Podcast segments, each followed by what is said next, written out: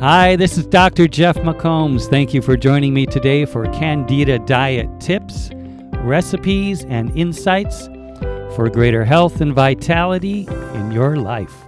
We are back again with another episode filled with information about Candida diets, recipes, nutrition, and the latest insights from science on all things Candida. Today's topic is nutritional supplements and Candida. This is another one of those great pieces of misinformation on Candida to be found on the internet. And what this looks like is there are a lot of studies that are done in relationship to Candida and certain nutrients, whether Candida utilizes those nutrients and um, what result those nutrients uh, provide for Candida.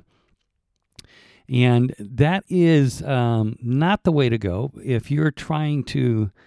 I mean, candida cells are like the cells of the body, very similar. So they use vitamins, they use uh, minerals, they use antioxidants, they exist on carbohydrates, fats, protein.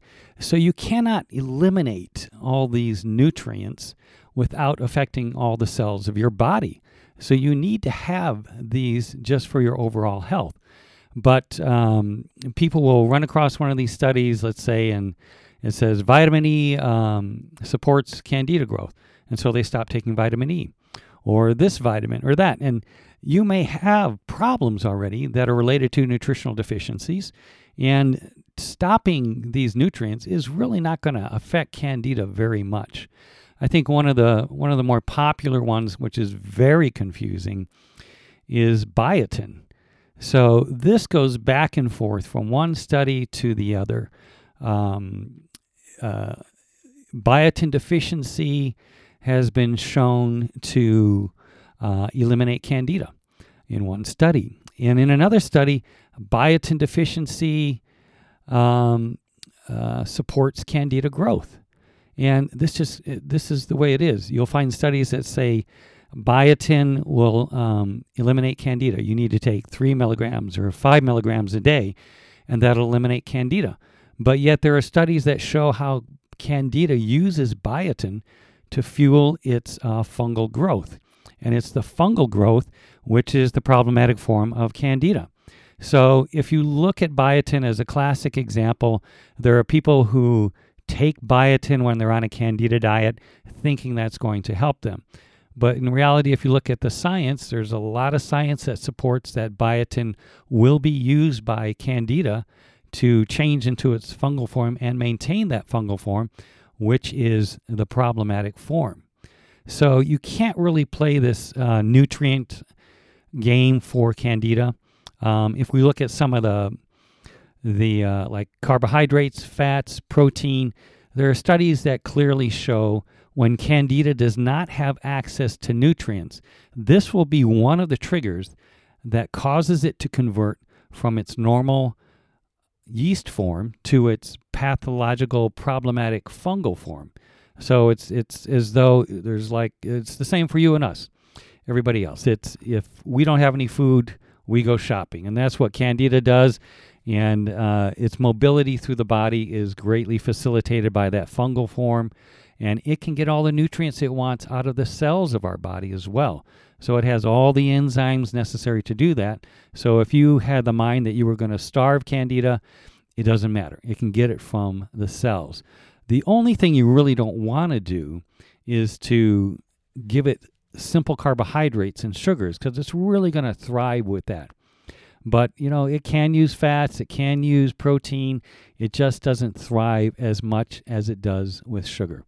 So, if your body needs nutrients, if you need antioxidants and vitamins and minerals, keep taking those because that also supports your immune system and that uh, other supports the cells of the body. And the healthier they are, the more likely you're going to be able to eliminate a candida infection. So that's the uh, the bit of uh, talk on nutrition and candida today. Today's recipe comes from the Everything Candida Diet book by yours truly, published by Simon and Schuster.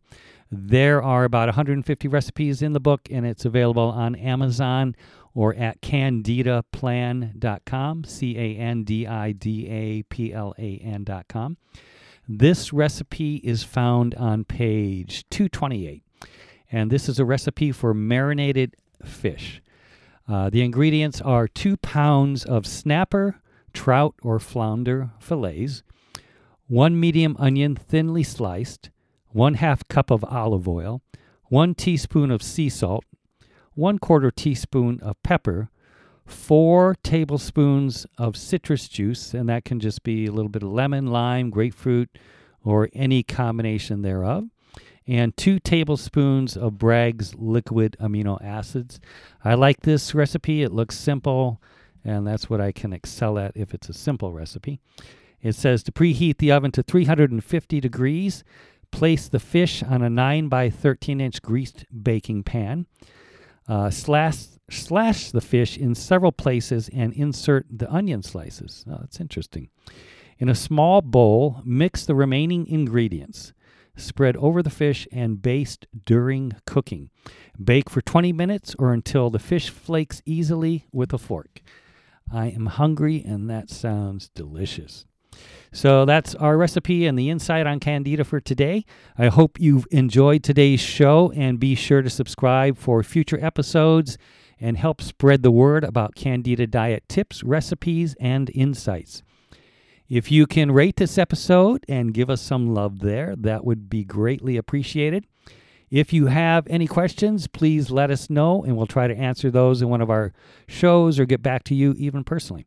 You can email us at support at candidaplan.com or call us at 888 236 7780.